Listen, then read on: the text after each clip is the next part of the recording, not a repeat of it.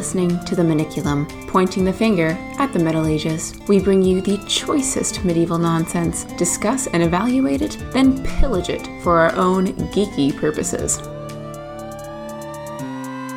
Okay, so the Táin Bó as it's called in the Irish, or the Táin, I'm probably going to just refer to it as the Táin. It's spelled in a really weird way, so it's T A I N space B O space C U A L I N G E. Bó Cúailnge. It's a weird Irish spelling. All the names in this story are going to be extraordinarily weird. I feel like weird Irish spelling is almost redundant. That's true. Not as weird as the Welsh. So we'll give them that. I think I figured out how to say all these names correctly, but if not, I apologize, especially because I am living in Ireland, so I should be able to pronounce these at least somewhat correctly now. But it's also known as the cattle raid of Cooley, and it's probably the most famous of all the Irish stories. There's generally a couple figures in Irish lore that any Irish person knows, and one of them is Cuchulainn, who is the hero of the Táin. Another is Brian Boru as well. There's a fencing club named after him, but he's later. So we're going to talk about Cuchulainn. And Finn McCool, he's the other one I hear about. Ooh, yes. Yes, him as well. And the Táin is an Irish epic, so it's basically the equivalent to the Greek Iliad and the Odyssey, or the Roman Aeneid, or the Old English Beowulf. Except instead of about wars or monsters, it's about stealing cows. Basically. But the funny thing about this is that there are multiple accounts of cattle raids in Irish history and poetic history. So it is basically a war, even though it starts over a fight for a cow. So, yeah, so it is poetic, as all epics should be. And some background to the story before we jump into it.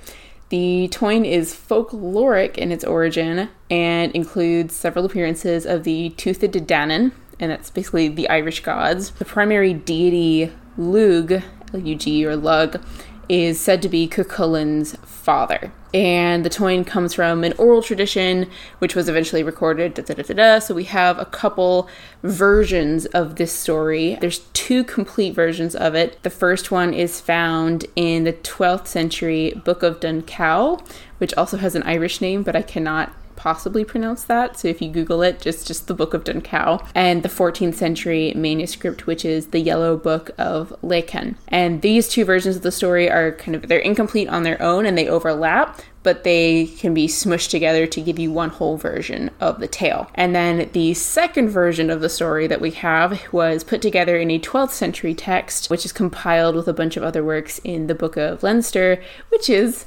housed at Trinity. So if you want, you can go up into the reading room and take it out and actually look at it, which is kind of cool. I'll see if I can get permission to take some pictures of it. I'm sure there's some online, but it'd be kind of cool to just go back and look at it. And funnily enough, the scribe who compiled this tale seemed to take it more as an exercise of writing it down and copying it because it was copied more in a modern style.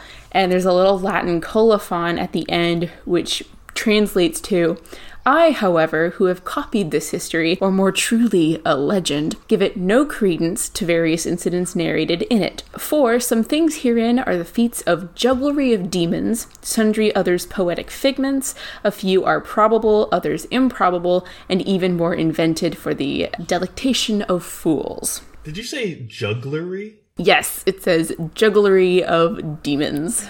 I want to meet these demons that juggle. So take that as you will. There is a lot of Irish folklore and magic in this story, so much so that I've done a little bit of research and writing on this myself, and I'm very excited to jump into that. But it does tell you something that it was copied over anyway, even though it's got demons in it, and clearly this is a legend and not actual history. Da da da da da. So take that as you will, Christian scribe who wrote it down. Well, as long as you say they're demons instead of fairies or something, I think you can get away with it. Or at least that's a lot of what uh, Richard Firth Green has to say about it. Mm-hmm. Mm-hmm. There's a lot of switching over between pagan words and then words like, oh, we're just going to pigeonhole this into demons and mm. kind of just squish that away and, and, not talk about it. Although, interesting side fact that I just found, I was researching this actually, the majority of necromancers in the medieval period were church clerics. I would like to know where you got a list of necromancers. it doesn't have a list of necromancers, but there's a beautiful book that talks about this, and I actually have it with me because it's a very interesting book, and it's called Aspects of Anglo Saxon Magic. Oh, that does sound by Bill Griffiths. It was published in 93, so it's fairly recent insofar as academia is concerned, especially about writings of medieval magic, a lot of which were written either in the Victorian period or like the 80s. Wait, does that make it older than you? Yes, by a year. But it's fairly recent. It's fairly re- I'm fairly recent. I resemble that remark. I mean, usually I, I wouldn't consider recent scholarship something that like the people studying it are younger than. That's fair. That is a fair critique. I don't know. Maybe maybe it's just me as a medievalist, but Yeah, I don't fair. I don't know. Uh, but anyway, it's a highly intriguing book. I really have enjoyed it, and I'll list it in our little library list in Marginalia. But anyway, yes. Bill Griffiths. Okay, and I was wrong actually because I wanted to double check. So, Aspects of Anglo Saxon Magic is a fantastic book and I highly recommend it. But the actual article that I was thinking of is Michael Bailey's Meanings of Magic, in which he says most necromancers were low level clerical elites.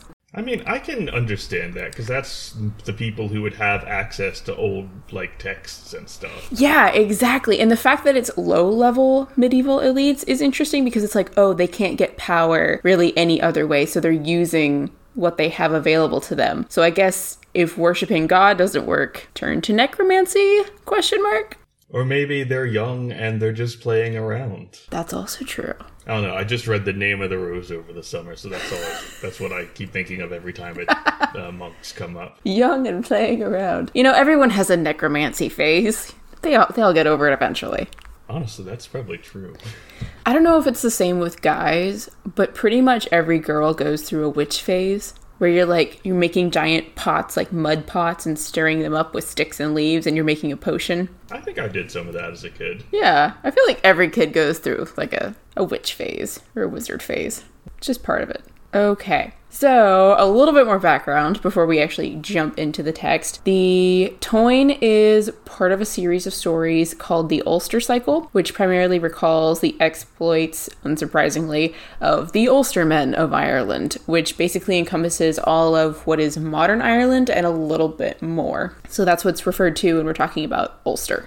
Yes. How can you have a little bit more if Ireland is an island? Because it's I'm talking about northern, no, like Northern Ireland, like the modern country of Northern Ireland, plus a little bit more oh. territory.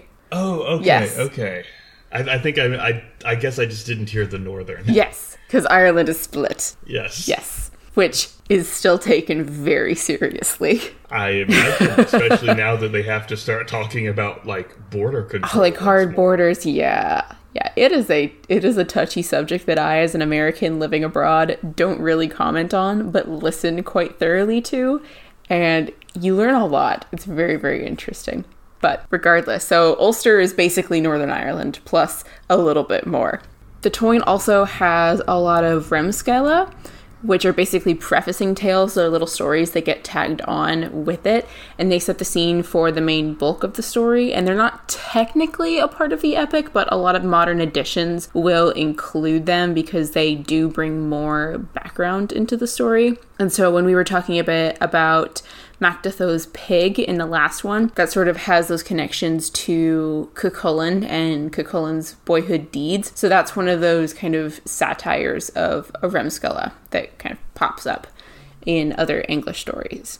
English, wow, Irish, other Irish stories. I just went full Anglo Irish there. That was horrific. You did.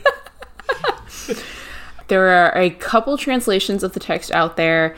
The most accessible one is the translation by Ciaran Carson. That's the one that I originally read when I first studied this. It's the most accessible in terms of easy to read, but I'll be drawing from the translations by Professor Joseph Dunn, which is primarily translated from the Book of Leinster, and there's also one by L. Winifred Faraday which uses the Dun Cow and the Yellow Book manuscript. So the two translations that I will be pulling from are both available for free on Project Gutenberg, so you can find those, and I'll link to them in our blog post for the episode.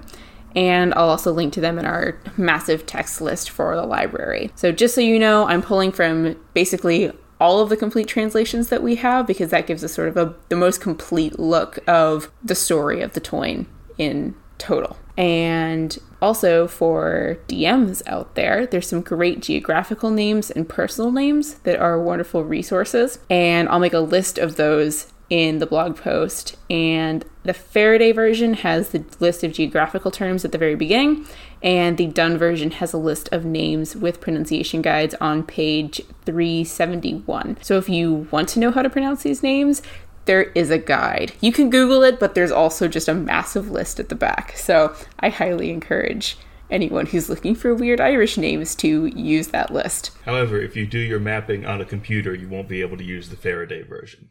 Yes, that's that's fair. Okay. So, with that, let's jump into the actual text. Here beginneth the Táin Bó Cúailnge.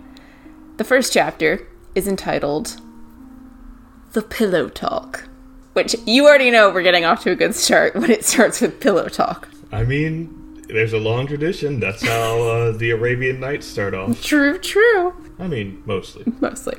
So, once of a time, and once upon a time, basically. So, you can tell already that this is the later version of this text, not the earlier version, because the once upon a time motif is kind of a later medieval invention that I believe comes from more French influence with the Lay of Marie de France, but don't quote me on that. Uh, once upon a time, that Ailill and Maeve had spread their royal bed in Cruachan, the stronghold of Connacht. Such was the pillow talk that fell betwixt them. Who is Ailill? Hmm? Who is Ailill? Are we supposed to know who Ailill is? Generally, yes, and that's actually a really good point because family trees can get very complicated. Not as complicated as the sagas, I'm sure you'll remember, but uh, mm. they can get kind of complicated. So uh, we've encountered Ailill and Maeve before. So they are also included in the story of Mac Da Thó's pig. Ailill and Maeve are the king and queen of, I believe they're king and queen of Connacht, and they're going to invade Ulster. So right. that is where this whole story begins. So we have Ailill and Maeve, they're married, they're king and queen. And then we have Cuchulainn, who is the adopted foster son of King Conchobar Mac Nessa, who is king of the Ulstermen, I believe. So that's our sort of starting geography here.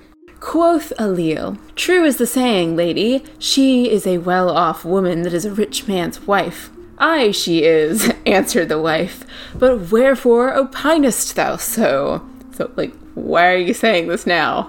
Hey, hun, I just realized that you're so lucky to be married to me. Basically.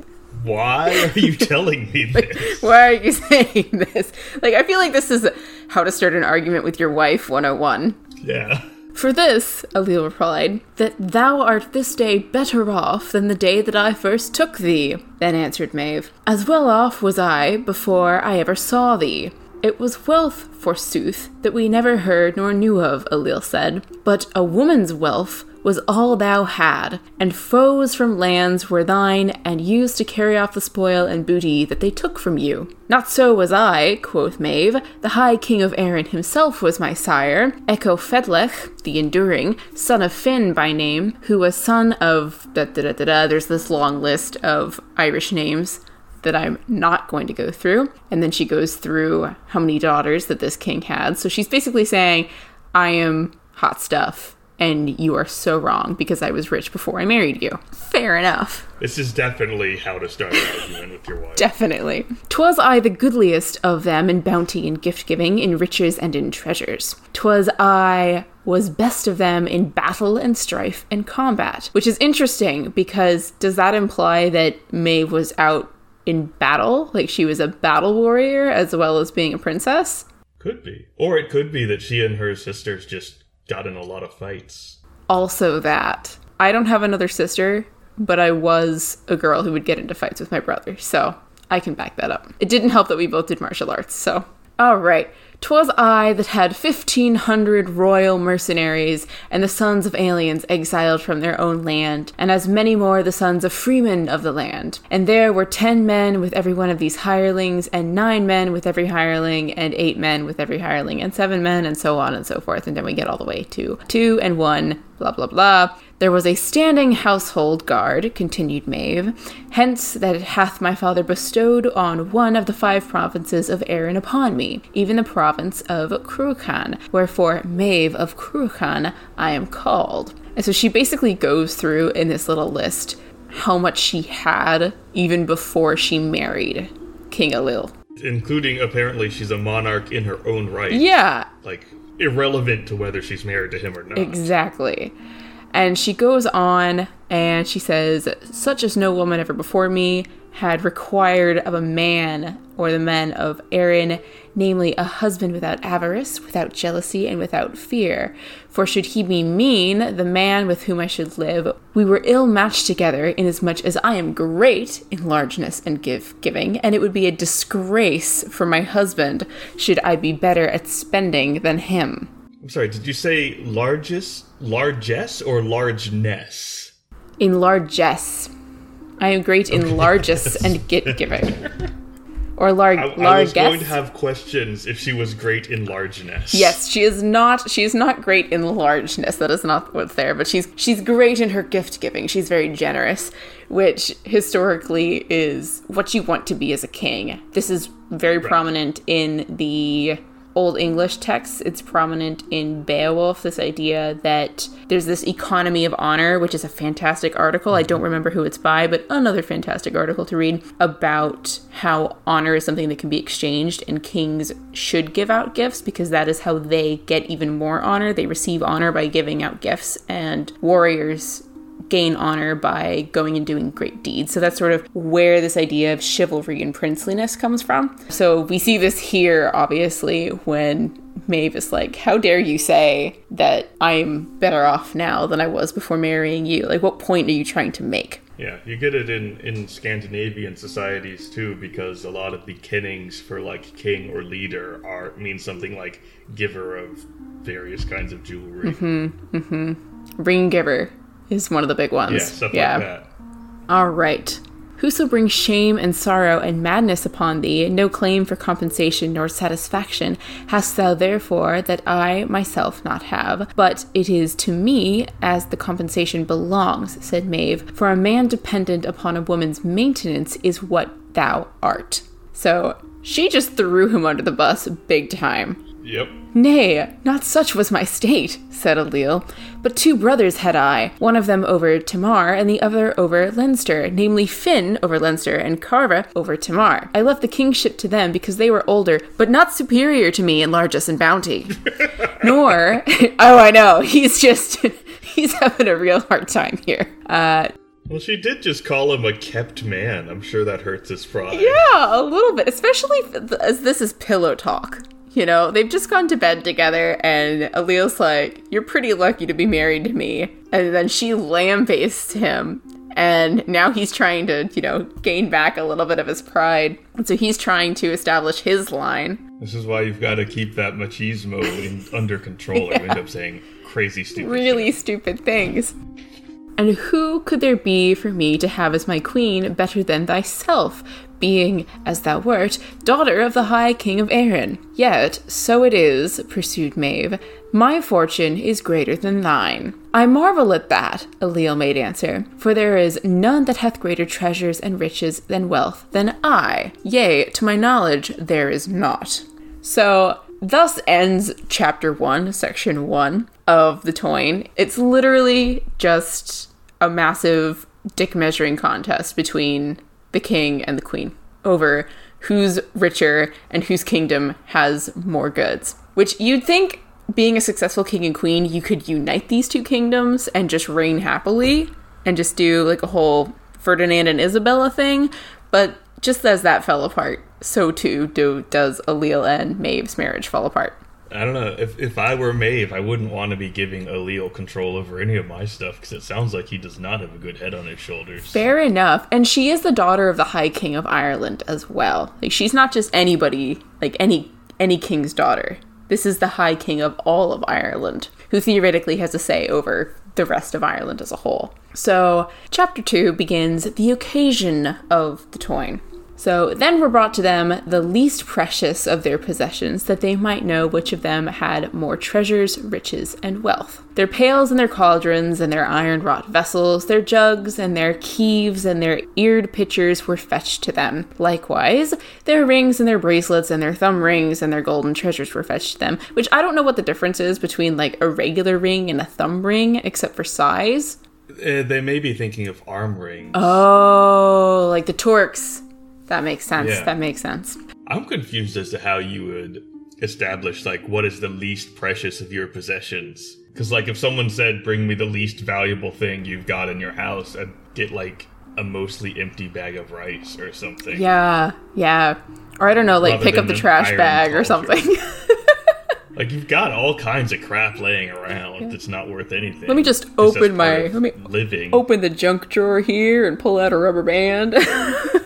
something like that. Like, I'm, I'm sure he technically owns like a pig or something, mm-hmm, mm-hmm. or some kind of food storage. yeah. Can go like this grain. This grain is not worth anything. But I have more than you. Single grain. Yeah. Exactly. So, like, the point of this section is just to say, it's like, okay, well, we're going to take everything that we possibly have and stack it all together in one giant mound, like a dragon's hoard, and see who has more. So, this is a long night for the people living living with them, I'm sure.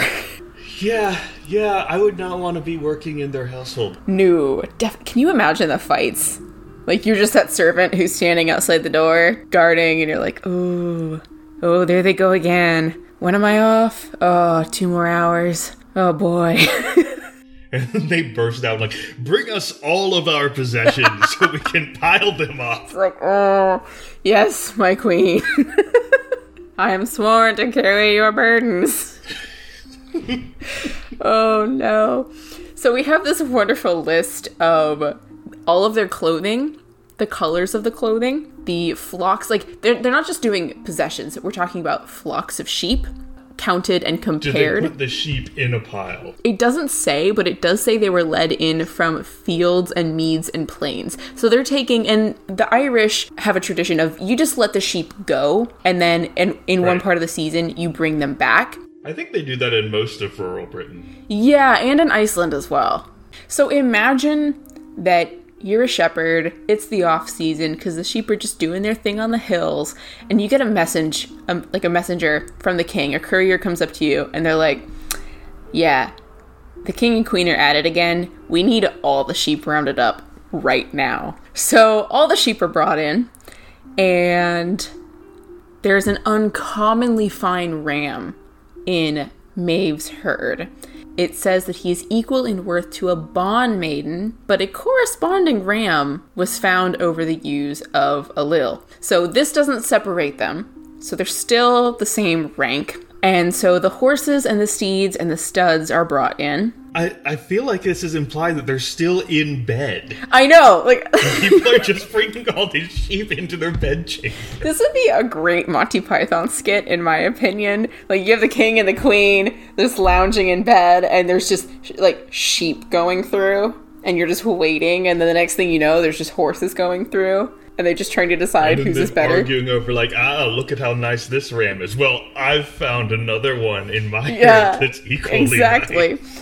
Uh, so they find a noteworthy horse. Did they even bother to get dressed? I mean, why would you if you're the king and queen? Like, just stay in bed. Or- I feel like there's a lot of hate sex going on in this relationship. Yeah, a lot of it. So they find a noteworthy horse in Maeve's herd, but they also find one in Ailill's. And so then they drive the swine in. And again, they find a noteworthy boar among both groups, both flocks, both droves, droves of, of swine, I guess. I guess. Yeah, I've. And so then they do the cattle. So the cattle are counted and numbered and claimed, and they are both same, equal in size and number, except there is one special bull of Ailill's, and he was the calf of one of Maeve's cows. And Finnbennach, which means the white horn, so this white cow was his name. And that's important. The color of the cow is important, and we'll see why in a little bit. Uh, but he. Oh, hold on. Yes. Okay. According to this list of terms of venery I've pulled up just now, Ooh, yes. a group of swine, if they're boars, they're a sounder. A sounder? But they can also be you can also have a herd of pigs, a parcel of pigs, a drift of pigs, a drove of pigs, so you were right there. Okay. A team of passel, a singular of boars, Oh, oh my. and if they're piglets, they can be a litter, a passel, or a farrow. A farrow. A farrow of piglets. I feel like they missed out on the opportunity to call them a squeal. That would be good. A squeal of piglets. That's what I would go with. But regardless. Man, I would hate to be the maid after all this is done. Oh, can you imagine? Think of all the expense that is going into this quarrel. Yeah. Oh, I hope someone's profiting out of this. So, we have this great big white horned bull called Finnbennach. And he, that is, the bull, deemed it no honor to be in a woman's possession and had left and gone over to the kine of the king. And it was the same. T-? I know. And it was the same to Maeve as if she owned not a penny's worth, for as much as she had not a bull of his size amongst her cattle. So technically, this was Maeve's bull. But the bull had a mind of its own and apparently decided the grass was literally greener on the other side and went to go live with Ailill's herd. I'm not sure that cattle get to decide who they belong to. This one did. Or we could say that this was Ailill pulling a fast one on his wife. We don't really know, but this is what how the how the tale uh, lays it out for us. So then it was that Mac Roth, the messenger, was summoned to Maeve, and Maeve strictly bade Mac Roth to learn where there might be a bull in any likeness in the provinces of Ireland. Verily, said Mac Roth, I know where that bull is that is best and better again in the province of Ulster, in the hundred of Cooling, in the house of Dara, son of Finnachach, even Donn Cúailnge, the brown bull of Cooling, he is called. So we have this white bull and this brown bull, or also known as the red bull. And so now we have these two bulls of different colors. And those who are familiar with the Mabinogion might remember in that Welsh story that there is a white dragon and a red dragon that tussle it out to kind of determine which culture is going to win. So we're going to see that same motif here in this story. So is Connacht, the white Connacht men, going to win, or is it going to be the red or brown Ulstermen who are going to triumph overall? I think you get a, a, a white dragon and red dragon fighting in um, Geoffrey of Monmouth too. Yeah, yeah, yeah, yeah, that's right. So I don't That might have been borrowed straight from the Mabinogion. I think it is. I think it is. And I'm not sure if this is a Celtic tradition that was pulled into because the the Irish and the Welsh are connected, so that might be the same sort of old ancient legend. But we did talk about how like the three most basic colors were black, red, and white, right? So again, we're seeing Yeah. this motif all over the place. In any case, there is such a cow, says Mac Roth, and, And I know his name and address. yes, it's a very well known cow. Maeve says, Go thou to him, Mac Roth, and ask for me a loan of the brown bull for a year, and at the year's end he shall have the meat of the loan, to wit, fifty heifers, and the cow back himself. And so she's basically saying, I'm going to borrow this cow for a year to show my husband up, and then I'll give you both the cow back, or the bull back, and 50 heifers as well. And the messengers go forth to the house of Dara, son of Finnicha, and they talk about how many people there were, and the, basically we went through here, through here, through here, through here. There's a lot of place naming going on in this story. Mac Roth says, I am here to beg for the loan of the brown bull to match the white horned one. And so we have this going back and forth, and Dara was very excited about this because it's 50 extra cows. He's like, Yeah, awesome. I get to loan off my bull for a little bit to the Queen of Ireland, and then I get 50 extra heifers. It's a good deal. It is a good deal. I'm not sure how pleased you would be to know that it's just so she can show that she has a bigger dick than the king. I know. That, like, but hopefully the messenger was a little bit more tactful and didn't say for what purpose the bull had to be, you know, brought over. She's currently sitting in bed waiting for me to parade this bull past her. Hurry up. All right. And then a bunch of the messengers who went with Mac Roth end up having a fight over the reputation of the Ulstermen versus the Connachtmen. And eventually they say if the bull is not given willingly, we will take it by force, which was not Maeve's order, but you kind of get the sense that this is how she operates anyway. Wasn't he happy to, to lend it out regardless? He- so why is there a fight He now? was at first because there was a tussle between who's better, the Ulstermen or the Connachtmen. So this all comes down to like, who's your daddy? And what tribe are you with? This entire story is just the consequences of toxic masculinity. On both So far, parties, may. I say.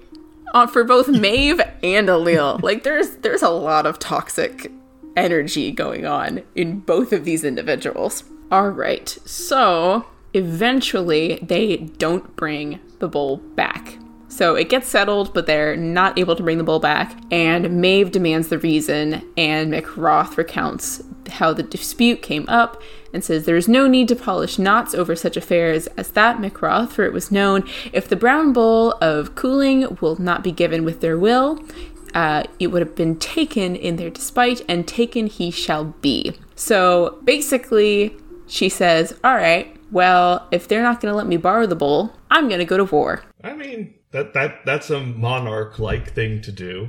It is. Can we, like, do we expect this of her? I'm not entirely sure. It's a very, not to pigeonhole, but this is this is one of those acts where it's curious to me because it seems like a very male heroic character thing to do, but it's being ascribed to Maeve, whereas Ailill is much more like, nah, I'm I'm good over here.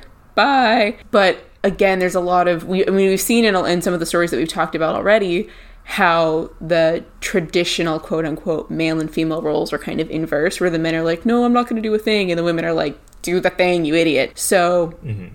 again, those agencies are kind of being thrown up and down. So it's interesting to see her going to war for a cow so she can show her husband up. Yeah, like I would have expected her to her reaction to be more like, "Why did you get in a dumb fight with them? You're fired."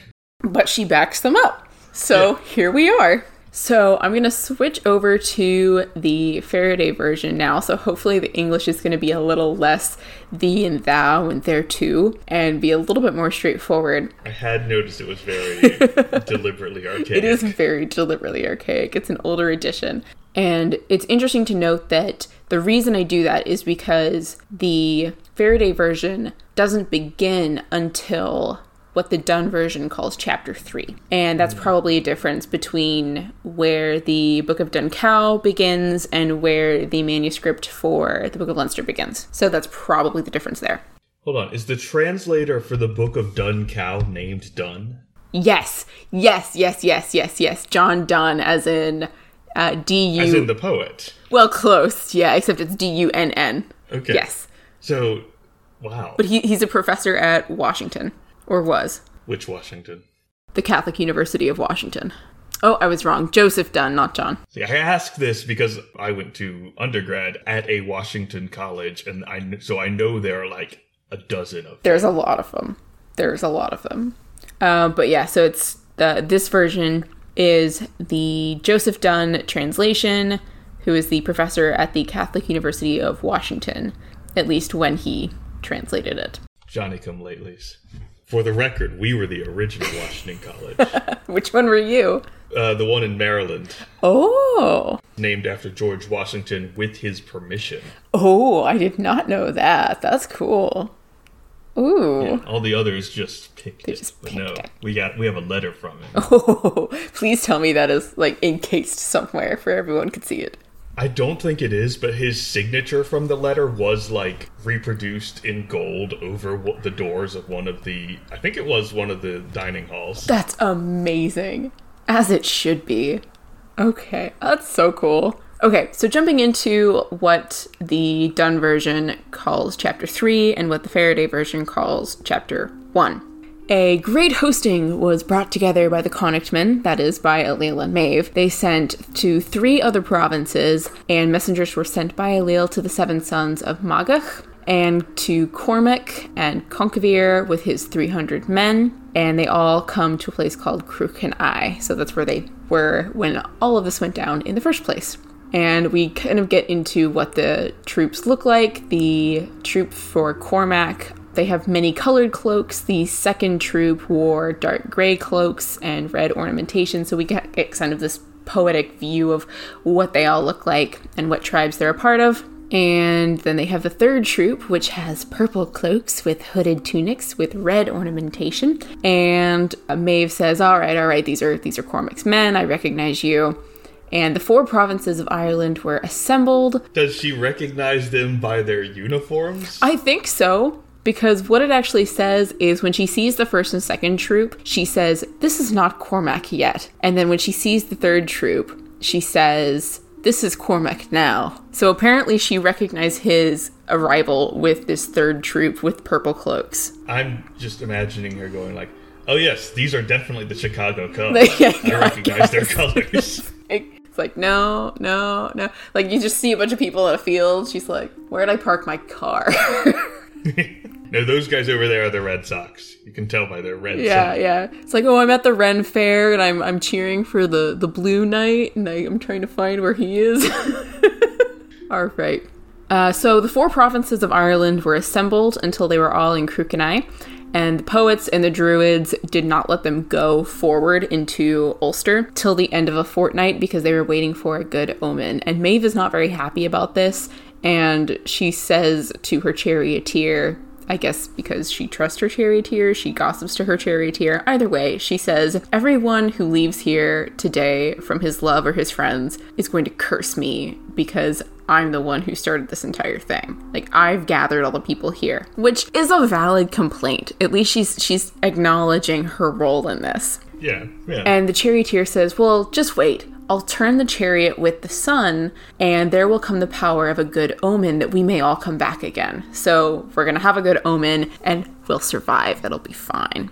So this is a very early example of magic that we see. It's just omens. It's just a sort of divination. And this is, I think, the most subtle version of magic that we see in this, since we haven't seen any other magic yet. But even page 11, they're already going on about finding a good omen. And the druids are there and they're like, we're not going to go, we're not going to go. But the charioteer is saying, I'll find a good omen. So it's interesting to me that the druids are waiting for a good omen and they're waiting for a fortnight and the poets also are because the poets generally the File are they also have a magical role poetry has a very magical role in irish legends and lore so the poets and the druids mm-hmm. have not found a good omen for two weeks but apparently this charioteer can it sounds like he's trying to manufacture one i think so given that spoiler warning this doesn't really end well for Maeve. So he turns the chariot and sets forth. So I don't know what it means to turn the chariot with the sun,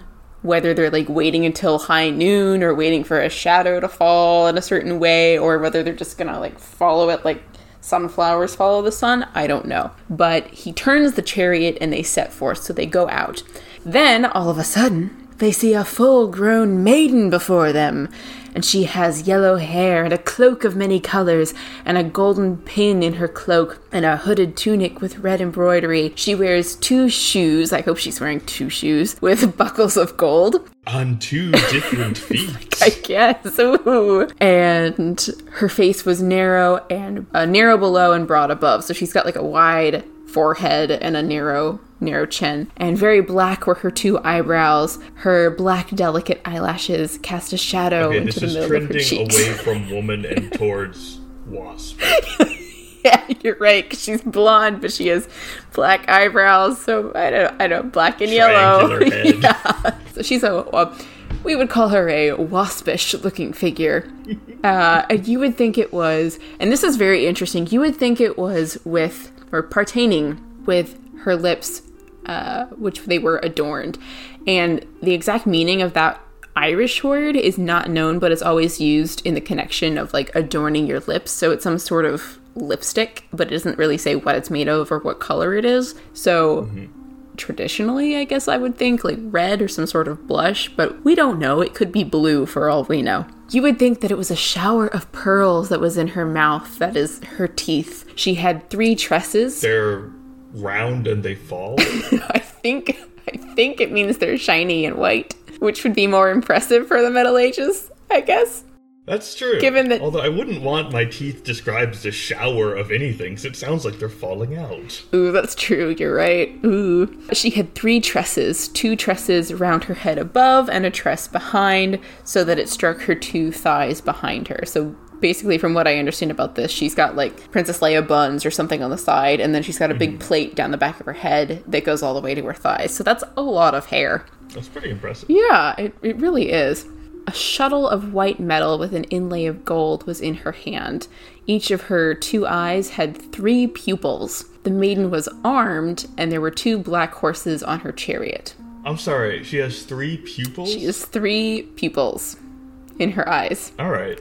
So she's got like she's got like six she's got six pupils total. So you're not wrong with this whole insect look. It's Also, was she like just weaving? Like, why is she carrying a shuttle around? The literal translation is a beam used for making fringe. So when you think of a shuttle, you think of like loom weaving, right? So mm-hmm. you might think of if you if you think of the shuttle and the loom and you think three pupils, we're getting sort of prophetess vibes, right? Yeah, yeah, like the like the Norns or the Fates or something. They come in threes, they weave things. Exactly. So that is the motif that is being used here. Because Maeve obviously stops because there's a crazy, waspy prophetess lady standing before her and says, What is your name? And the maiden says, Fedelm, the prophetess of Connacht. And that is to say, if it's the same Fedelm as the Fedelm who is Conchobar mac Nessa's daughter, she will have a brief tryst with Cuchulainn, but I don't know if this is the same woman. So you can you might be able to squish that in there. That it would make sense that Cuchulainn, a magical hero, gets with this six-pupiled prophetess. But Wait, so she's human? I just assumed she was some kind of fairy. no, she is a prophetess. She is not a fairy. She is a human interlocutor for the other world. Alright. Yeah.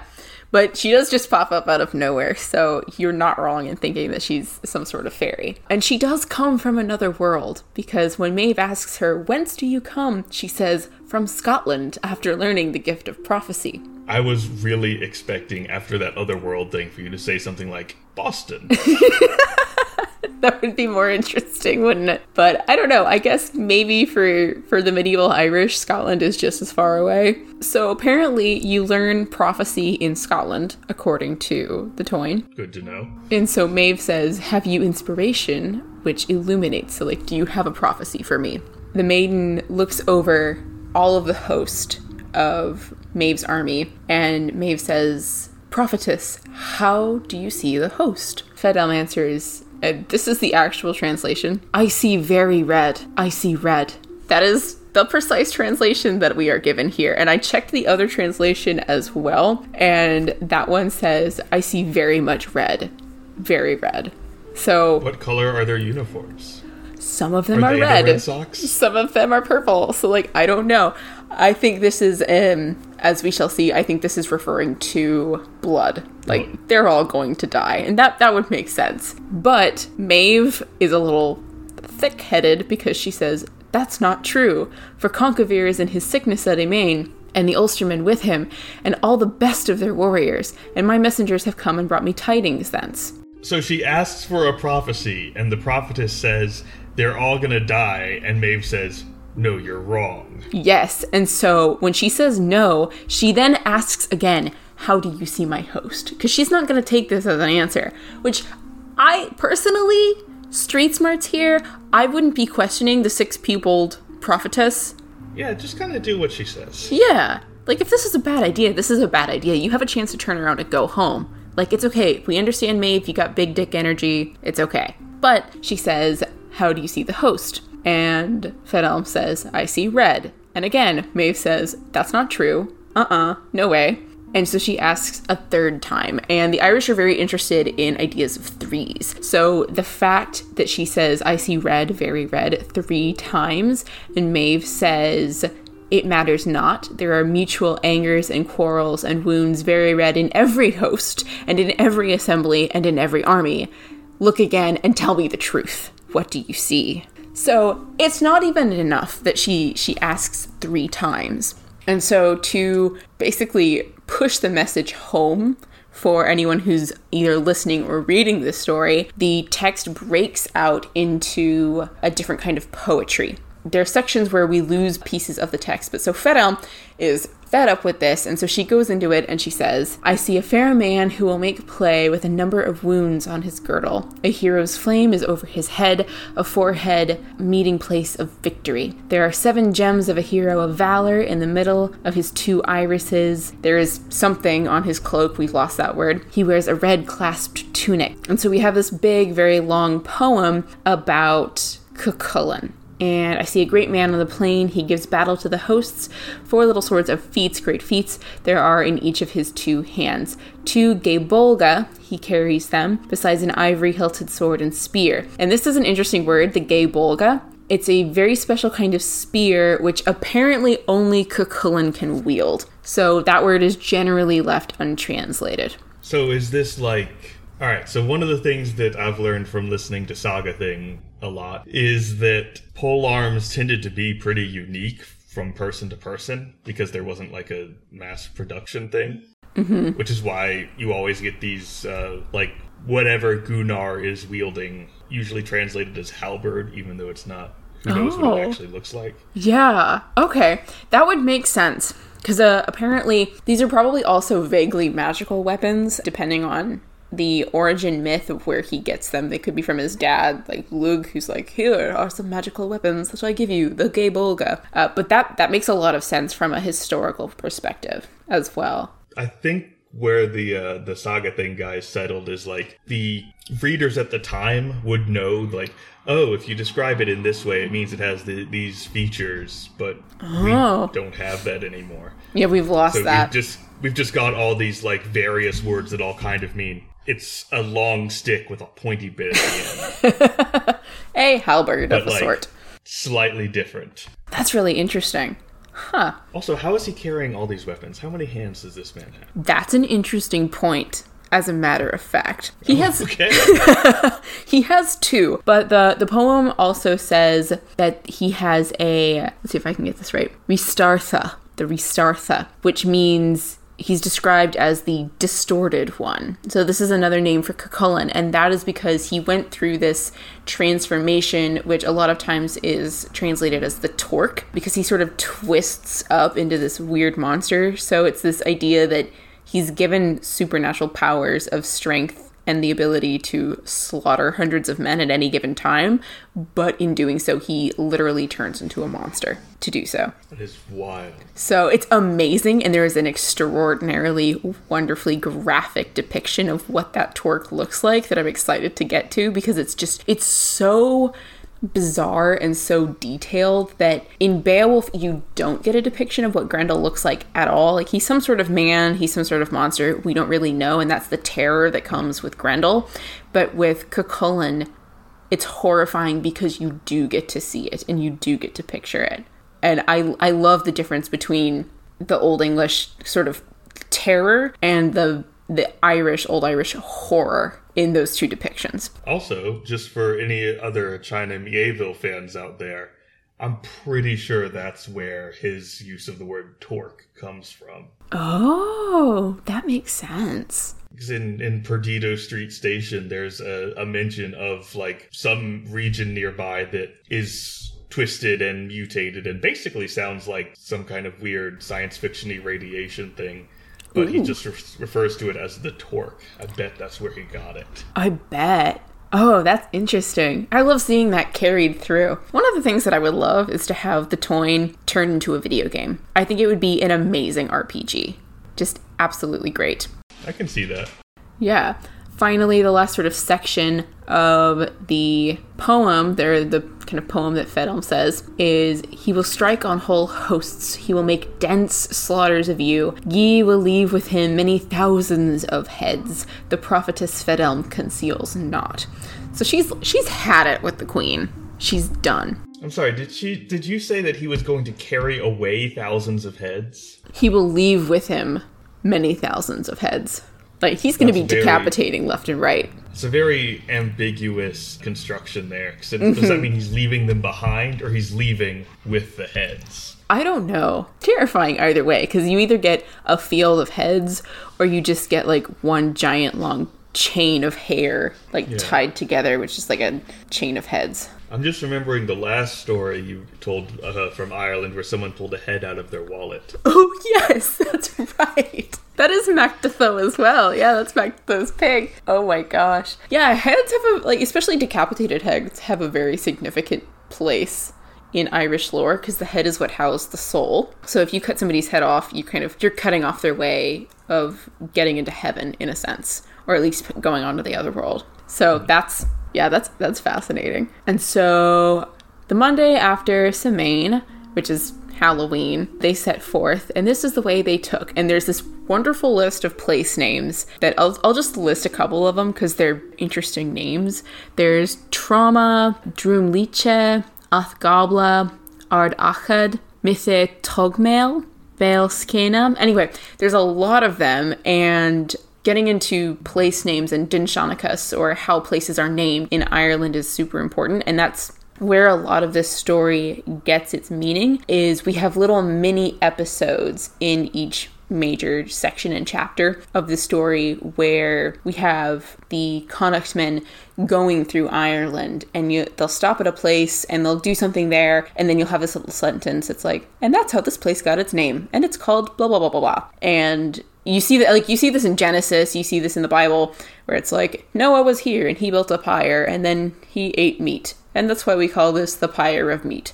And, da, da, da. and so you have little sections like that in a lot of oral traditions because it's a way of passing on history. It's in the sagas. Ta-da! Yes. So all of this so far is the prologue. Of course it is. Yes, all we've covered so far is the prologue. And the one thing that we need to talk about that's in the Remscéla, but is not in the actual text until a little bit later, but I want to emphasize this now because we did see it in just a second. Because when Maeve is denying what's going on, she says, For Conchobar is in his sickness at Emain, and the Ulstermen with him, with all the best of their warriors. That's really important because when Conchobar is, quote, in his sickness, it is a sickness that occurs on all of the Ulstermen, and it's basically PMS. They have basically they have period cramps or labor pains. Okay, I was really expecting you to go for lycanthropy, so I want a fuller explanation of what you're talking about. So, whatever the sickness is, they were cursed with it by a woman, I think. And all of the Ulster men, either for, it, it depends on what the story is, and I'll, I'll double check on it, either for an extended period of time, like a month or two, they end up doubled over with labor pains, or for like once a month, they get period pains. Oh my god, it is PMS. It is PMS. the, the Ulstermen have been cursed with PMS? Yes. That's amazing. And it's so bad that they cannot fight. Like, that's why, that's why I why. mean, I hear it's pretty bad. I mean, I can vouch for this. experienced it myself.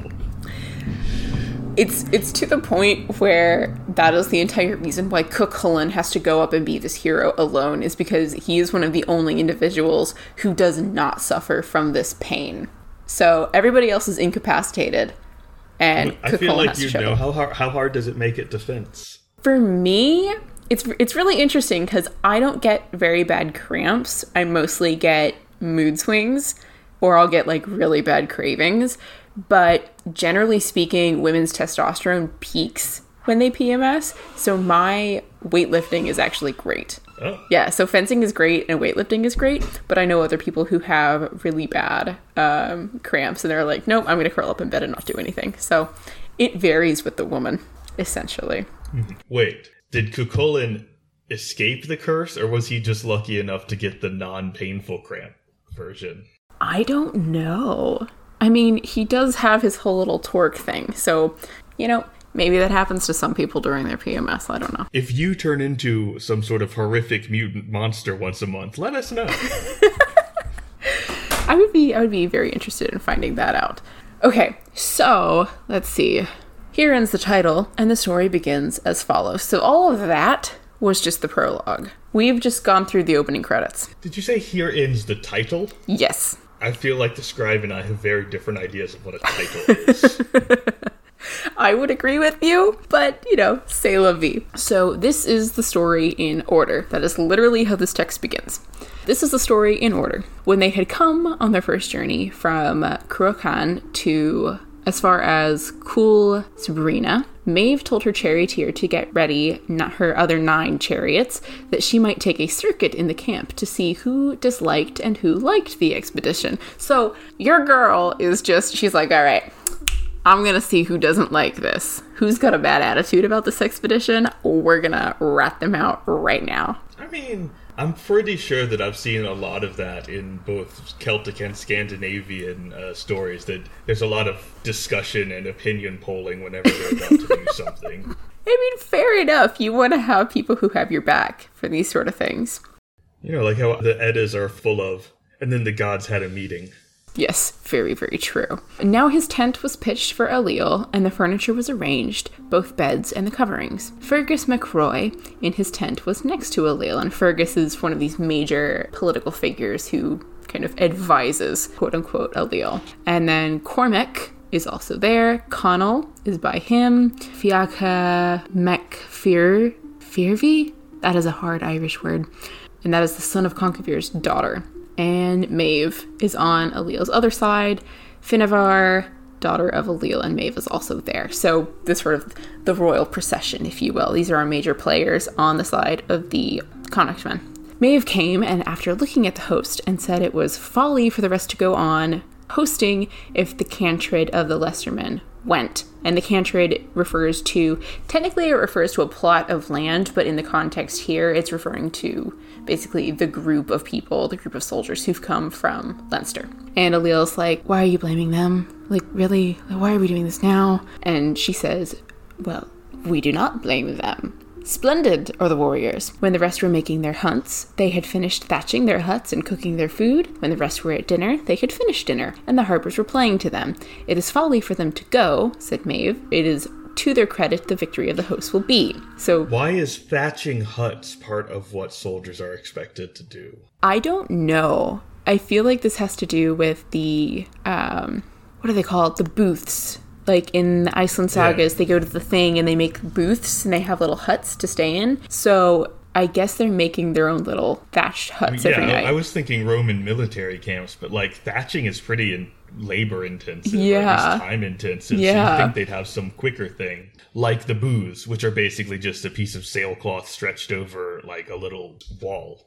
I would tack that up to the fault of the translator. Eh. That's that's how I would go with it. But basically, she says, "I don't like the Leinstermen because they're on top of it and they make the rest of everybody else look bad." And Ailill says, "Well, they're, babe, they're fighting for us." And she says, "Well, they're not going to come with us." Because she's just like she's just got a bad attitude. Ailill's like, okay, fine, so let them stay. And she says, no, they're not going to stay because if they stay, they're going to come onto us after we've gone and they're going to take our land. So they're going to conquer us. So she's not happy. And Ailill's like, okay, well, if they can't stay and they can't go, what do you want?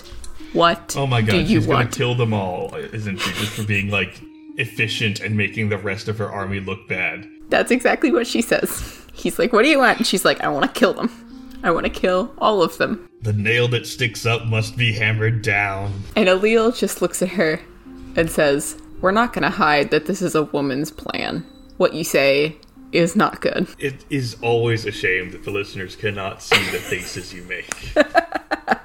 so that's what Maeve wants to do. And Ailill, obviously, like, he's just, he's not having it. He's like, all right, fine, but this is on you. And Fergus now butts in and which I think is a dangerous thing with this couple. Like you do not yeah, want to stick your head involved. in. Mm-mm. Next thing you know, you're parading cows. Exactly, and now you're going to war. And now you're killing your own troops for being too good at their job. just just stay away. This is a toxic environment. Yeah, very bad environment. Fergus says, With this folk, it shall not happen thus, for it is a folk bound by ties to us Ulstermen, unless we're all killed. So he's basically saying, if you want to kill them, you have to kill us all. And Maeve says, Well, even that we could do, for I'm here with my retinue. And then she lists how many soldiers she has. And again, Fergus is like, No, let's please not do this. Maeve does not understand the concept of what I'm getting here. She really doesn't. And she says, so Fergus says, okay, fine, I will give battle to you in the middle of the host in which we are with seven cantreds and my cantred and that cantred. So basically, he's listing his own men. What is a cantred? So a cantred is. I looked this up because I was confused about what this is because I hadn't heard it before. It's an old Irish term for a plot of land, like a territory, but in this context, it's referring to basically how many men are in a particular group, like a particular Oh, so it's like the the Anglo-Saxon hundreds. Yeah, yeah. Except hundred is also used in this text as well. So it's Oh, yeah, a that's right. it's you a used it earlier. yeah. So it's a different When you were size. describing the bull's address. Mm-hmm. So it's a different size of men, which I figure is probably pretty big, but we don't have an actual number for how big it is. Fergus finally comes to the conclusion that, all right, we can sort this out. We'll spread the Leinstermen through the entire host. Maeve says, all right, fine. Like, I don't care, provided that they're not all in one group.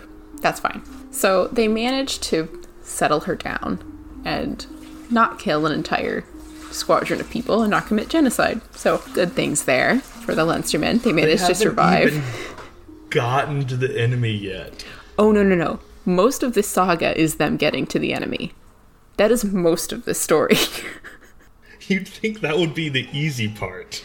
you would think. You would really think. So eventually you have Dubthach, who sings a particular song, and he, I believe, is one of the druids. And this song is, again, in poetry, it's in that same sort of mythic poetry, and he is recounting another past battle. In this section, he sings, This will be a battle in its time for Maeve with a third of the host. There will be flesh of men therefrom if the Ríastartha comes to you. So again, we have another sort of prophecy about Cuchulainn and the distorted one coming onto Maeve's army and basically destroying a third of her army.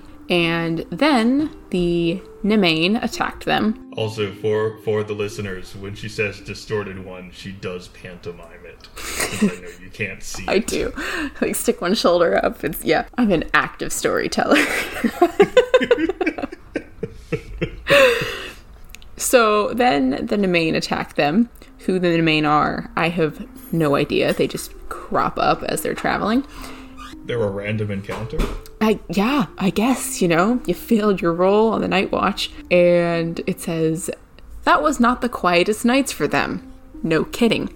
Because of the uproar of the churl, that is to say, the druid poet, through their sleep. So apparently he's like prophesying or at least sitting on his lute singing over like through the night.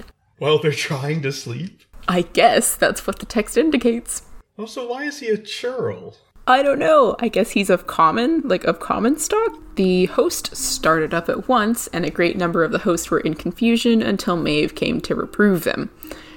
So, this guy is just making trouble. Then they went and spent the night at Gr- Grenard, Tethfa, Tuaskrit. I, it's an interesting place name. Do not know what it means. After the host had been led astray over bogs and over streams. So they're somewhere in the Irish wilderness because this guy was up on his lute, apparently, and then Nemain attacked them. So, random encounter did not go well. A warning was sent from Fergus to the Ulstermen here for friendship. And, okay, so that's important because Fergus is going behind Ailill and Maeve's back to talk to the Ulstermen. So, Fergus is currently aligned with the Connacht men, and he's sending a note to the Ulstermen. Now we have this beautiful line. Now they were in the weakness except for Cuchulainn and his father, Sualtam. And the weakness, yep, refers to The curse. the curse. They're having their cramps. They're having their cramps. And Cuchulainn and his father went, after coming up to the warning of Fergus, until they were in haven't even discovered chocolate yet. I know. It's so like, what, what are you gonna do? Like mead and honey? I don't know. That's what I would crave. Yeah, someone test that out and report back. Oh, yeah. Cuchulainn says to his father, I think of the host tonight.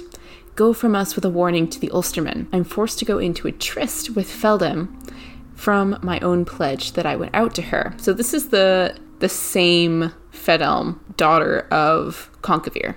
And like he's got some kind of obligation for a booty call. Is that what he just said? That is exactly what he just said.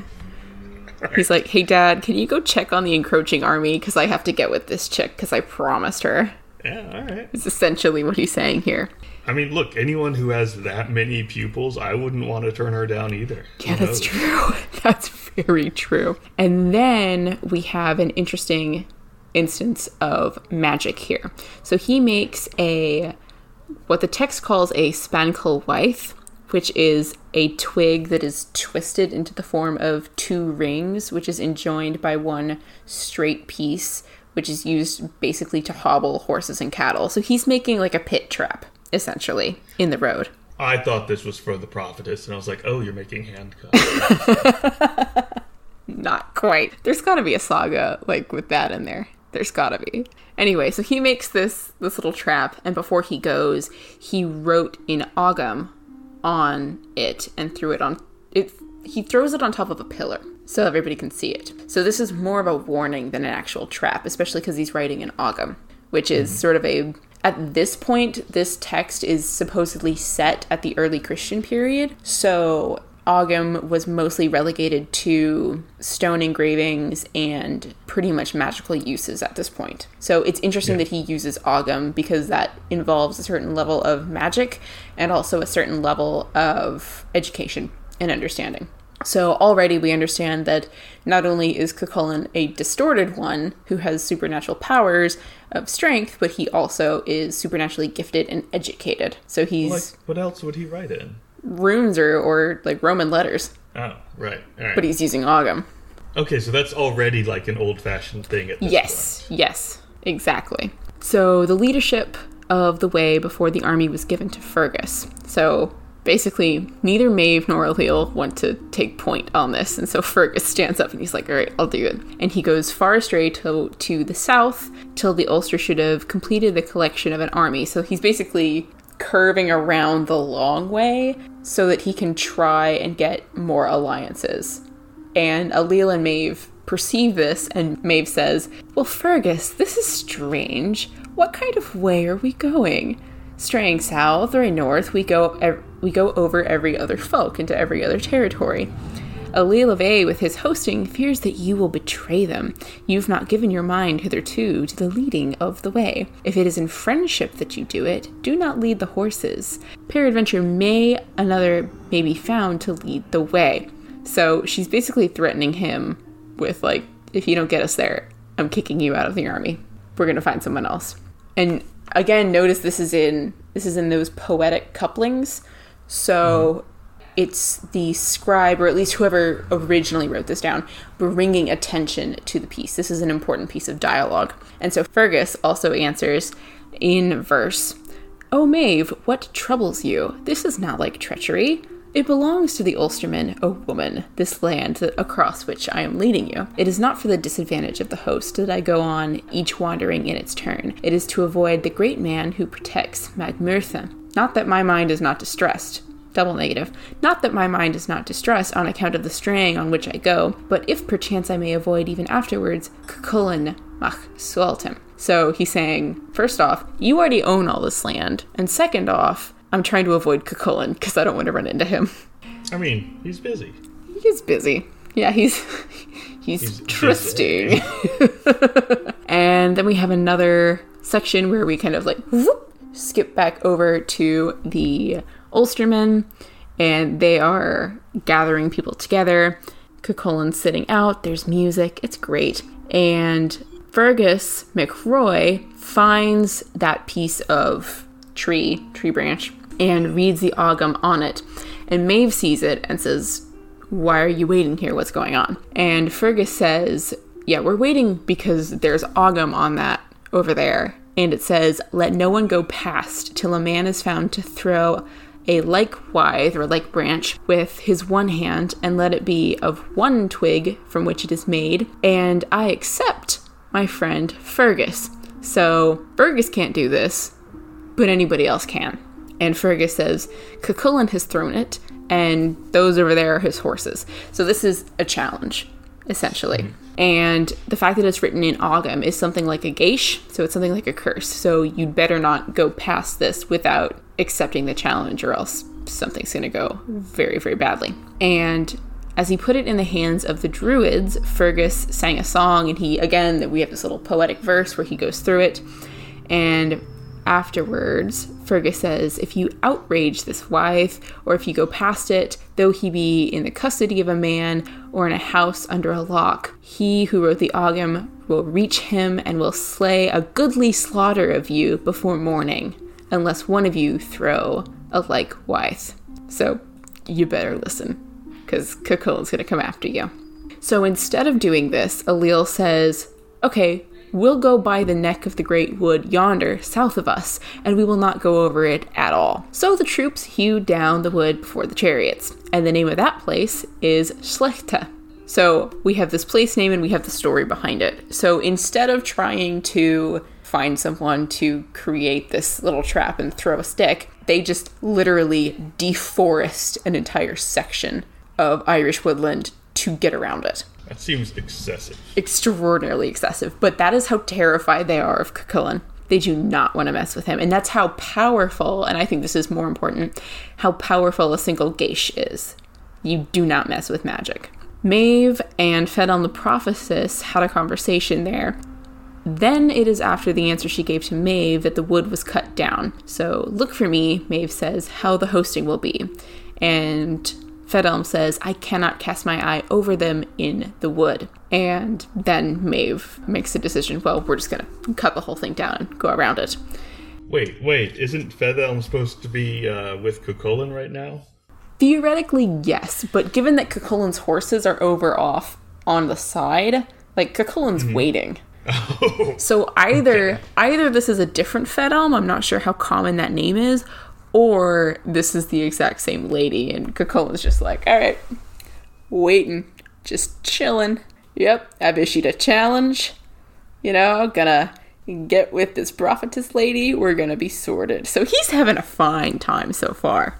And and Fedelm's just going, oh yeah, I can't see your troops in the in the woods right now. I've got places to be. Yes, exactly, and that's interesting because when they're trying to get through this forest, they end up having a great snowstorm which falls on them. And the rising was early the next morning. It was not the most peaceful night with the snow, blah, blah, blah. I feel like that's a very, it's a refrain that we're getting, but it's an understatement. Like, it was not the most peaceful night. It's like, you don't say. You're getting snowed on. And then there's this final little line that says, It was not early when Cuchulainn came from his tryst. He waited to wash and bathe. So he had a lion with with Fedelm here. And then he came on the track of the host and says, Would that we have not gone there, said Cuchulainn, nor betrayed the Ulstermen. Uh, we have let the host go to them unawares. Make us an estimation of the host, said Cuchulainn to Lug, which is probably his dad, Lug, the god. And Lug says, yeah, I can't do this right now. Like, I'm confused. I can't manage this. And they go on a little bit. Yeah, we will stop there because then we're starting to get into Cuchulainn's side. So let's close this with the fact that Cuchulainn had a lion, and we'll pick it up next time with more about Cuchulainn and his boyhood deeds. Yes, so that is the first part of the Táin. So we've we've got our kind of understanding of the Connacht side and Ailill and Maeve and that whole section. So now we're going to get into who Cuchulainn is and what the Ulstermen are actually doing next time. All right. Yeah. So there you go. this is an unusual story you have here. I love the Táin, especially because it is so wonderfully Irish and it's so weird. It is definitely weird. It is a weird story. So, what do we have in terms of what we go through? What say you? Best dialogue? I think I've got to go with the exchange between Fedelm and Maeve. Which one? The first one? Yeah, where she keeps going, like, no, they're all gonna die, and she's like, and Maeve's like, no, you're wrong. No, they're not. Like, I'm I'm the queen in this situation, Yeah, I tell you what to say, and I say you're wrong. and I say you're they're wrong. not. They're not allowed. I think it's just impressive that she's able to stand up to like a six-peopled woman who can see the future, and like she's got the balls to say you're wrong. Yeah, yeah. Honestly, I feel like if I ran into the uh, someone who looked like that, I'd just whatever you say. Clearly Yeah. got some more stuff going on tonight. I think my favorite piece of dialogue is just Ailill being so exasperated with everything that's going on. He's just like, What do you want? What do you want? He's this tired husband who's put up with his wife's antics for so long, and he's like, Okay, you don't want them to stay, you don't want them to go. What do you want? And he, like, I feel like at this point he's exasperated. He's saying it sarcastically, and she's and sh her answer is just brilliant. She's like, "I want to kill them. I want to kill them all." Like, what do you do at that point if if that is your spouse? Honestly, I feel like at this point, what he should do is say, "You're right, honey. You're richer." You're right, honey. You're richer. Yeah, just Can we call this off? can we call the whole thing off? Like, you, you've got a point, babe. I understand, but no, she wants that cow. She wants that cow. Oh man. Okay. Mythical uh, creature either, unless you count Cuchulainn. Or the boars. You could count the, or not the boars, the bulls. I'm pretty sure bulls are real. That's true, but this is a this is a bull with the determination to not be among a woman's herd. Sexist bull. A, se- a sexist bull. something something. It makes sense that he's a white bull? Question mark. All right, yeah, well, we can put that in the uh, the monster manual. Yeah. Bull of the patriarchy. Bull of the patriarchy. The white bull. Grant me the Gomen. What can we use in a D&D game? Fedelm. Fedelm for sure. 100%. Like, if you need a prophetess figure here, you've got a beautiful, may I say, historically accurate depiction of what a prophetess should look like. I have questions about historical accuracy of anyone with six pupils. Yeah. Oh, man. Well, at least if not historically accurate, of course, then it's. You can cite this and say that you got it from an ancient Irish legend. I feel like you can just lift that description whole cloth and go like, "This is this is a, a an NPC in my campaign now." 100%. She's got blonde hair, she's got black eyebrows and black eyelashes, she's got a big forehead, narrow chin, she's got six pupils. That's just weird, man. She's all decked out in in what was it? It was it was red.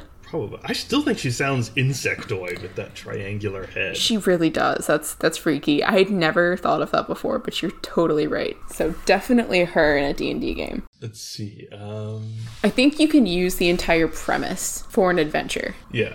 it would make a great fetch quest that gets out of hand. You have a king and a queen, and they're trying to measure up each other's wealth, and the queen is not taking it anymore. And like, just just use Maeve, just use the character of Maeve, because she's so Yeah.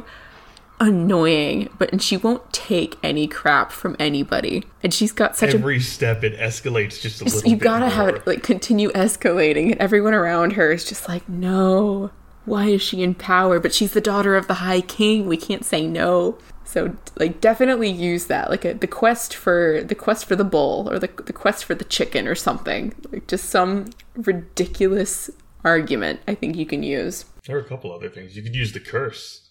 you can definitely use the curse Although I think that might um, derail the session for a bit while everyone works through that one. tries to figure out what that means. Oh no. You can use Cuchulainn as well, but we'll get to him later. We'll get to the, the torque idea later, so we'll save that one. I think we're getting yeah. Um, what was the other thing? Oh, manufacturing omens. Ooh, that is a good one. That it occurred to me when you mentioned chickens because that's from uh, Rome. They would use uh, whether the chickens would eat as an omen for like how well a battle would go. Mm, and there's one, one. story where I forget who it is. It might. It, I, I don't think it's Caesar, but it's one of those big names.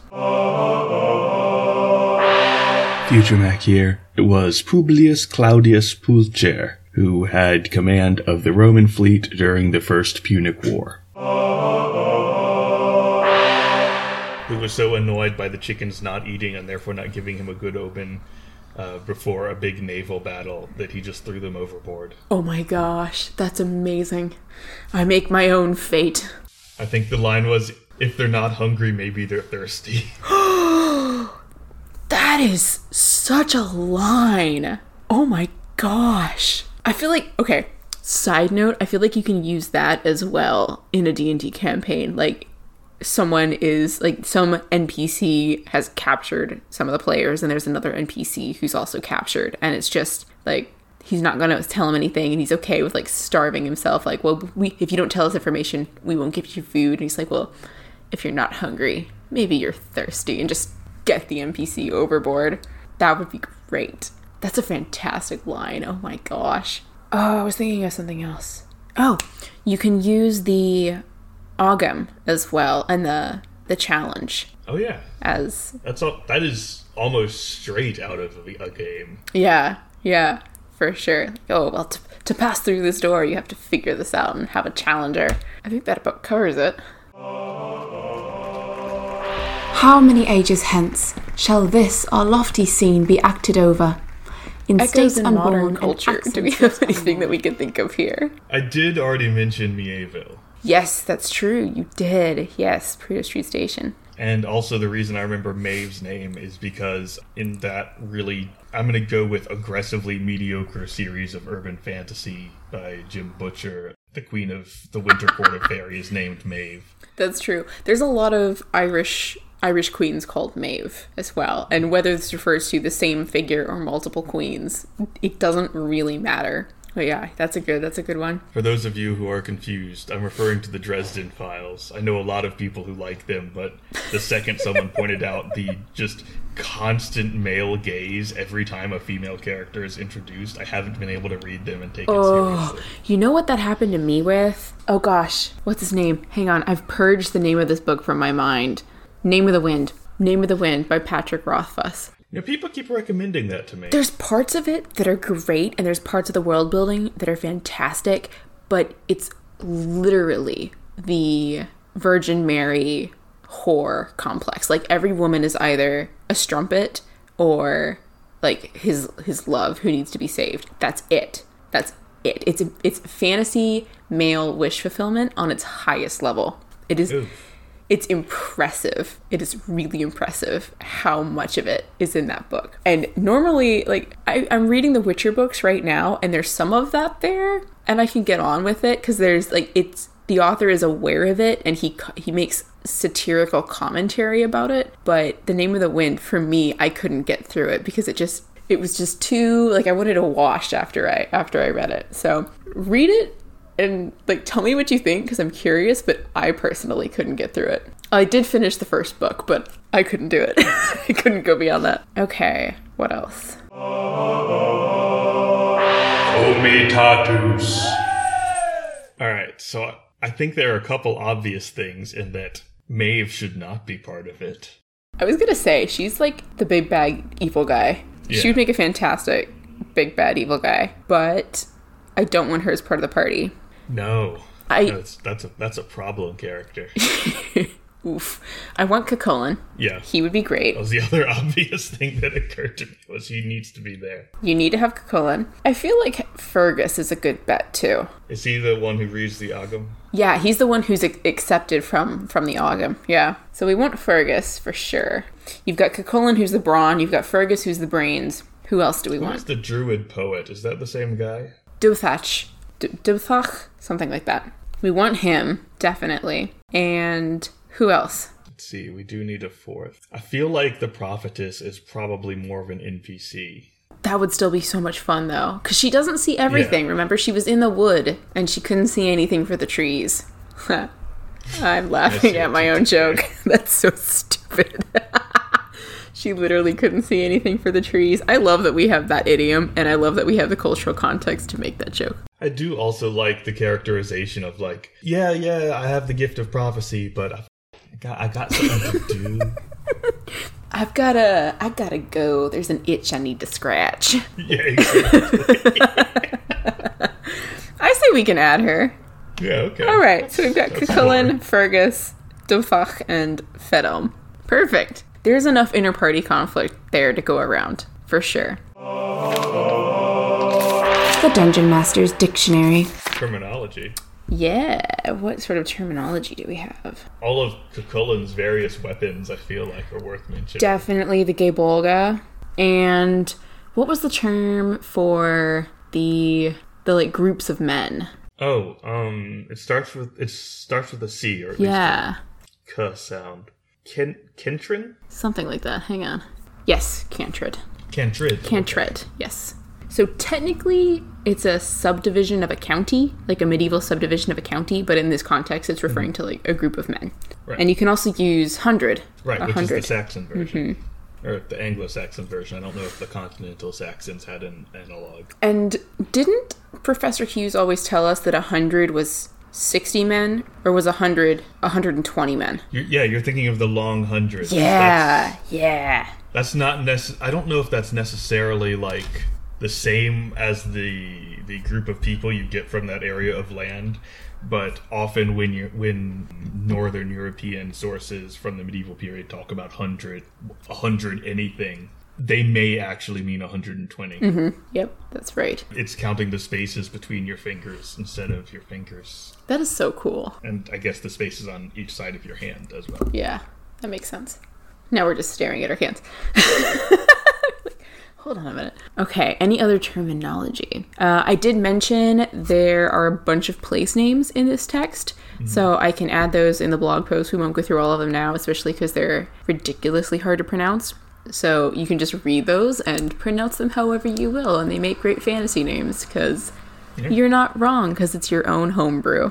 That's right. You can just say like you you can't be pronouncing it wrong because it's your place. Exactly. It's like how I used to tell my my players I'm not doing a bad Slavic accent. I'm doing a perfect Orcish accent. Exactly. And you know, that is the perspective you need to have when you're doing tabletop games, in my opinion. Okay. Street smarts! What lessons from the text are we learning? I feel like there's a lot of morals that our characters are not learning, but we can take away. I think you already mentioned that uh, we're learning to listen to the spooky six pupiled prophetess. Yeah, listen to the prophetess, people. Like, she shouldn't have to repeat herself four times, especially not in magical poetic verse. Have you tried turning it off and on again does not apply to prophecy. That's a great way to put it. I feel like listen to your wife and don't start arguments in bed. Yes. Like, okay, n- not not like listen to your wife in terms of Maeve gonna say, specifically. like- She's a bad example. Yes, exactly. Don't if, if you're married to Maeve, maybe don't listen to your Don't wife. listen to your wife. Like, put up a fight, man. But at least don't start fights in bed. Don't be like, oh, you're so lucky to have me. Yes, definitely never start that kind of conversation with your significant other. Yeah, she will drag you through the mud or heat. Like it doesn't matter. Don't don't start that kind of pillow talk. That is see, now we have an example of a very interesting failing relationship in Ailill and Maeve, but then we also have the flip side of that with Fedelm and Cuchulainn. I mean, is it a relationship or just a booty call? I don't know. Cuchulainn has a couple of those, I think, so we'll see. Cuchulainn's getting it. Apparently, women are not turned off by the torque. So, The ladies love a distorted oh no. Oh no. Okay. Any other street smarts? Leading herds of livestock into the bedroom never ends well. Never. It does not end well. Also, don't start political fights. If you're a messenger, please don't start political fights when you're going to an ambassadorial, like on an ambassadorial missi- mission, because we could we could have prevented this war. Machismo and diplomacy do not mix. No, never. What else? Oh, okay. How about maybe man up and do the prophecy as it is foretold? and don't deforest an entire section of woodland to try and get around it. Yeah, that is a waste of many things. Oh yeah. Oh yeah. Do the right thing. Timber, squirrels. Also, Ogham, like you had a beautiful like there's probably a road. Like he put it on a pillar. He put it on the road. There was a road hmm. there already. Just throw the thing. Throw the I'm thing. sure you've got a whole army of people, so someone's got to be able. to. Exactly. Okay. Best moment. What is our best moment of the text? Honestly, I think the best part is when they're bringing the livestock through the room, be- not because like it's inherently interesting, but because of Just the image. because we kept thinking of it from the servant's point of view. that makes the whole thing so much. That is funnier. definitely the best moment in this entire text. Like the the entire premise of this story is this screwed up relationship between a king and a queen. It's the funniest thing, and it's over this cow. It's just oh, that is definitely the best moment. like I, w- I was skeptical when you said like it's a cattle raid, but it's an epic poem. but I get it. Yes, it is definitely epic. Maeve even has a, a Homeric tragic flaw in that she cannot de-escalate anything. She's just gotta keep going. And Ailill won't take a stand either. Mm-hmm. They're perfect for each other in the worst sort of way. Okay. The court. All right, so you get to go first. You brought the story. Mm-hmm. I feel like you already know who I'm picking. You're either gonna pick Cullen or Fedelm. Gotta be Fedelm. Yeah. Continuing my streak of like apparently instinctually identifying with the female character. That's more. fair, because I'm just gonna pick Cullen because he's just cool. That's also fair. There's such a like I wanna have like a whole little mini series or like subplot in whatever video game that I end up creating about this, where they're just a power couple together. They seem like a great power couple. You actually do know how to code, don't you? I've I've self-taught a little bit. I am not very good at it. I am mostly I mostly want to come at it from a narrative design perspective. And as far as I know in the industry right now, the people who are in the development side are not the people who are doing the coding except for in like really small indie studios. Yeah, so it sort of depends. I feel like I've heard you talk about making games before. I would love to.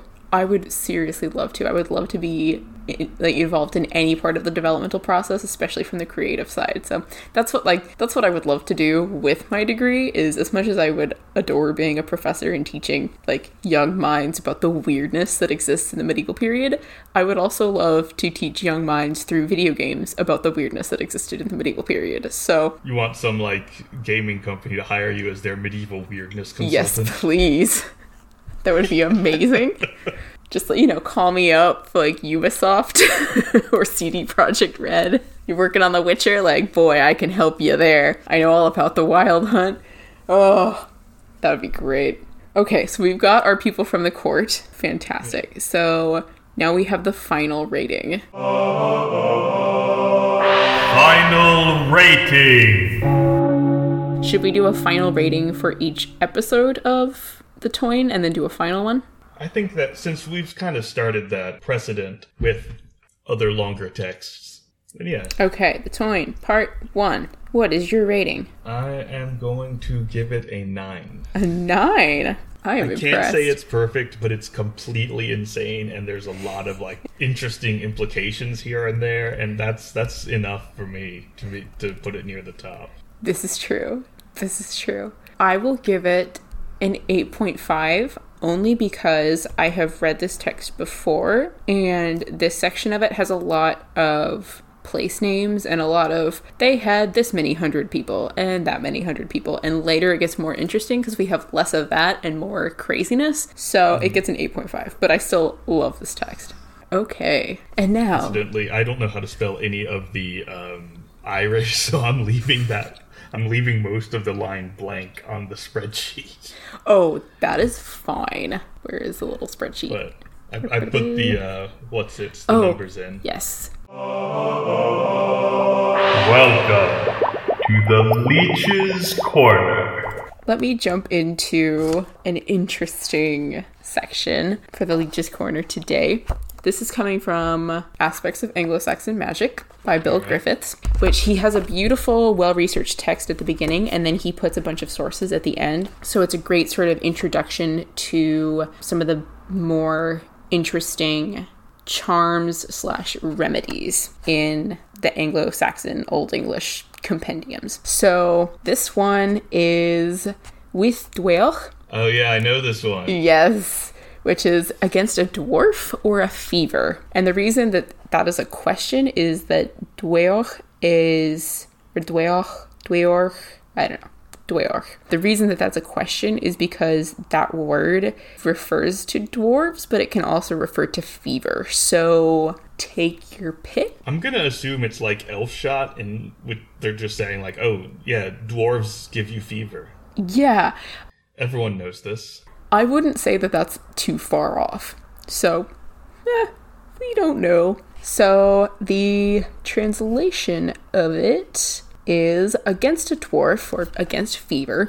One must take seven small holy wafers, such as one makes Holy Communion with, and write these names on each wafer Maximian, Malchus, John, Martimian, Dionysus, Constantine, and Seraphion. Then again, the charm, which hereafter is quoted, one must sing first in the left ear, then in the right ear, and then upon the top of the man's head, and then go to a maiden and let her hang it around his neck and do so for three days. It will speedily be better for the patient. And so the thing that you need to sing is rather interesting. And the song is Here came entering in a powerful being. He had for him his coat at hand that said you were his steed, laid his reins on your neck. They began to move out of the area. As soon as they got out of the area, then his limbs began to cool. Then came entering in the beast's sister. Then she settled it and swore oaths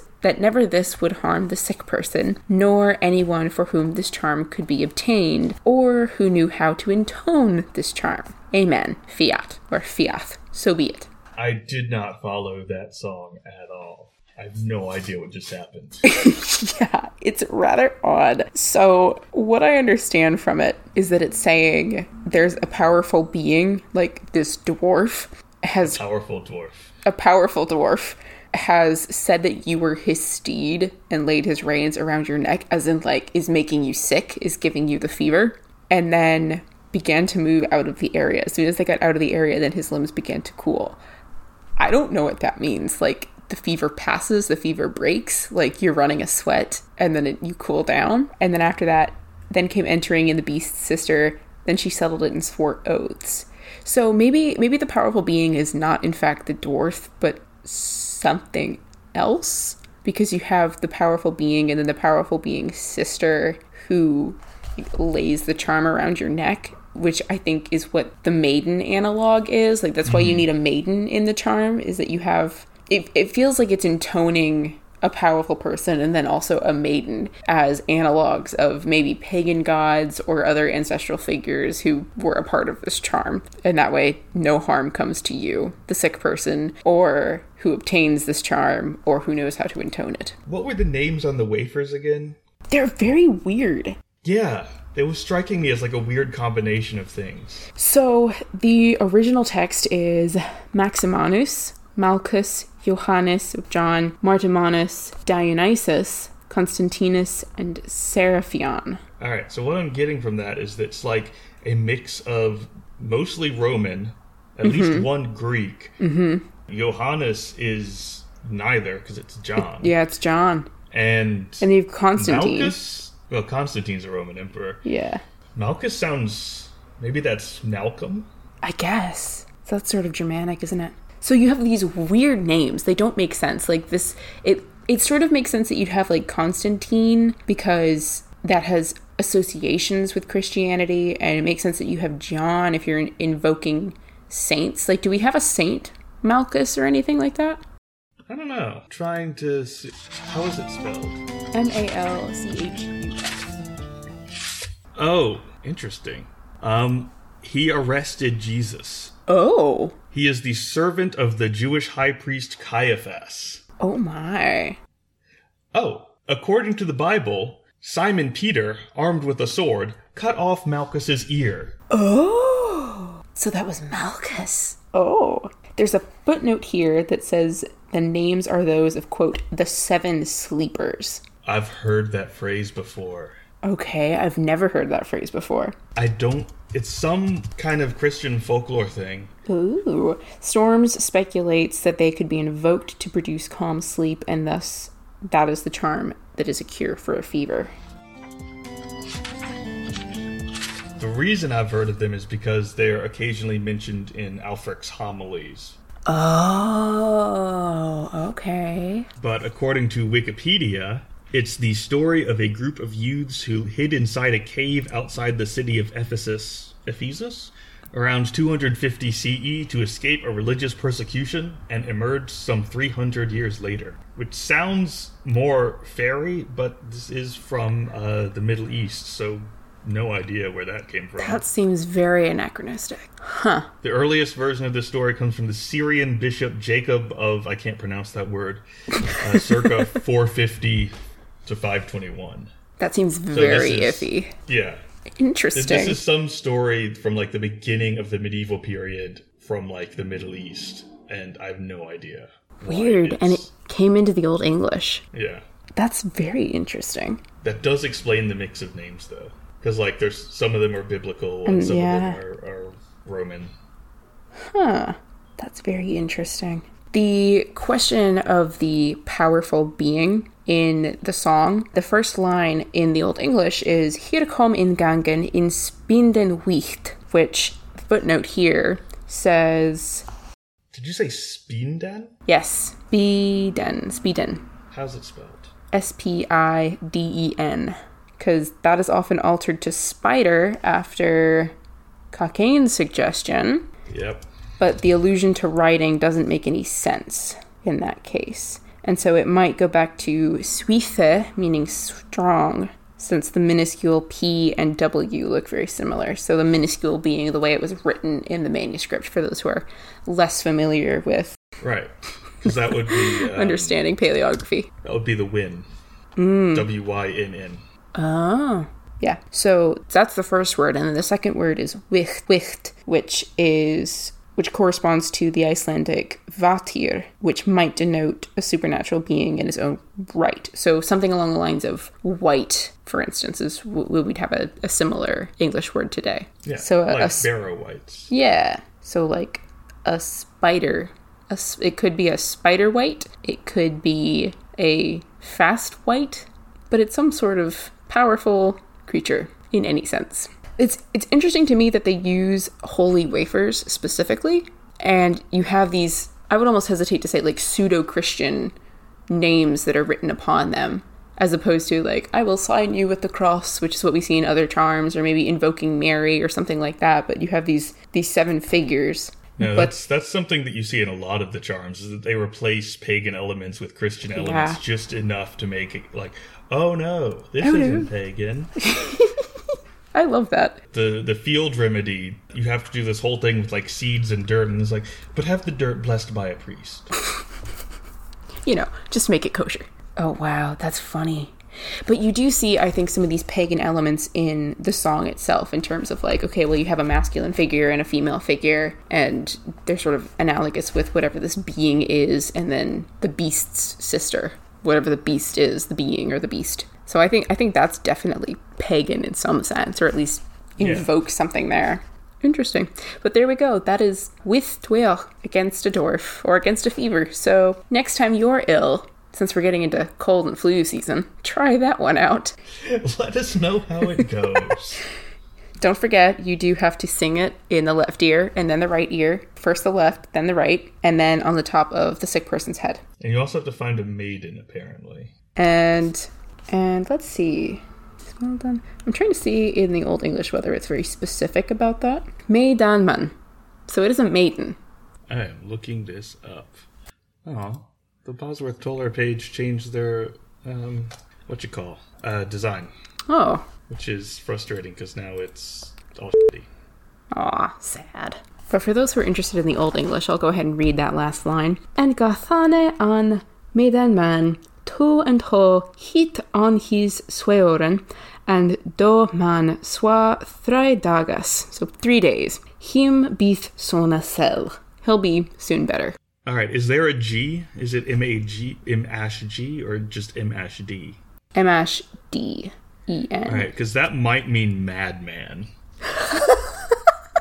I like that way more. So you have to find the local crackhead. You got to find the local madman, like the crazy guy. Oh my gosh. But that is also a, a, a recognized variant spelling for maiden. Interesting. So if it doesn't work one way, listeners, there are two ways you can go about trying this. And it should it should be easier to find a madman on a college campus. Might I add. I wonder if referring to madman it refers to like the crazy priest cuz not to be completely anachronistic here, but Floki in the Viking show uh-huh.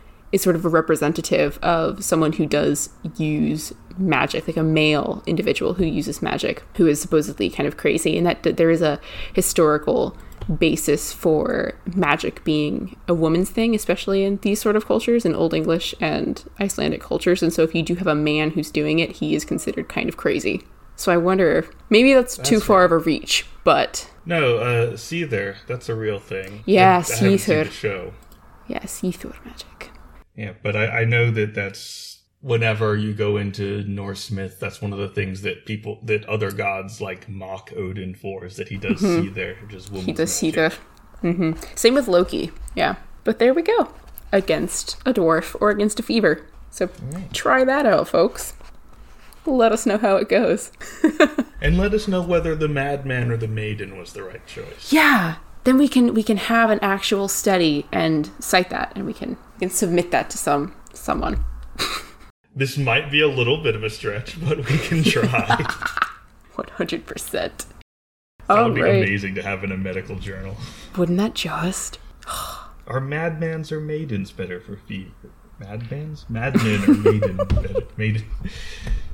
I'm not going to say that sentence properly. That's fair. I've gotten to the point where I've I'm reading so much in Old English and in Middle English and then in Modern English that my notes are a mess of spellings where I'm spelling some things in Old English and some things in Middle English and then some words in Modern English and it's like why am I doing this? Like I'll spell with W I T H E. Like why? Why am I adding an E? Or better, I'll add another E and I'll only use one T. I'm like what am I what am I doing? When I'm writing like notes to leave for other people, I have to forcefully remind myself not to use a thorn or an eth and to actually write out th. Exactly. You get so used to doing it. It's like, oh no, people aren't gonna know what I'm talking about. Oh, It's but it's one letter. It's so much quicker. it's so easy. Ugh.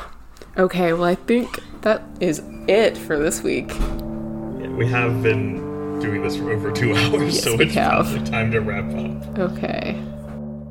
Thank you for listening to The Maniculum. Please consider leaving a rating and review in Apple Podcast to help support the project. For more geeky editions or to see our sources and notes, check out our blog, Marginalia, at themaniculumpodcast.com. You can also join our Facebook group, The Maniculum Podcast, to join in on discussions about all things medieval. And feel free to reach out. We're on Twitter at Maniculum and on Instagram at Maniculum Podcast. We'd love to hear from you. And special thanks to Sandra Boyle, who created the music for our show. You can check out her project, Sugar Glass, on Spotify.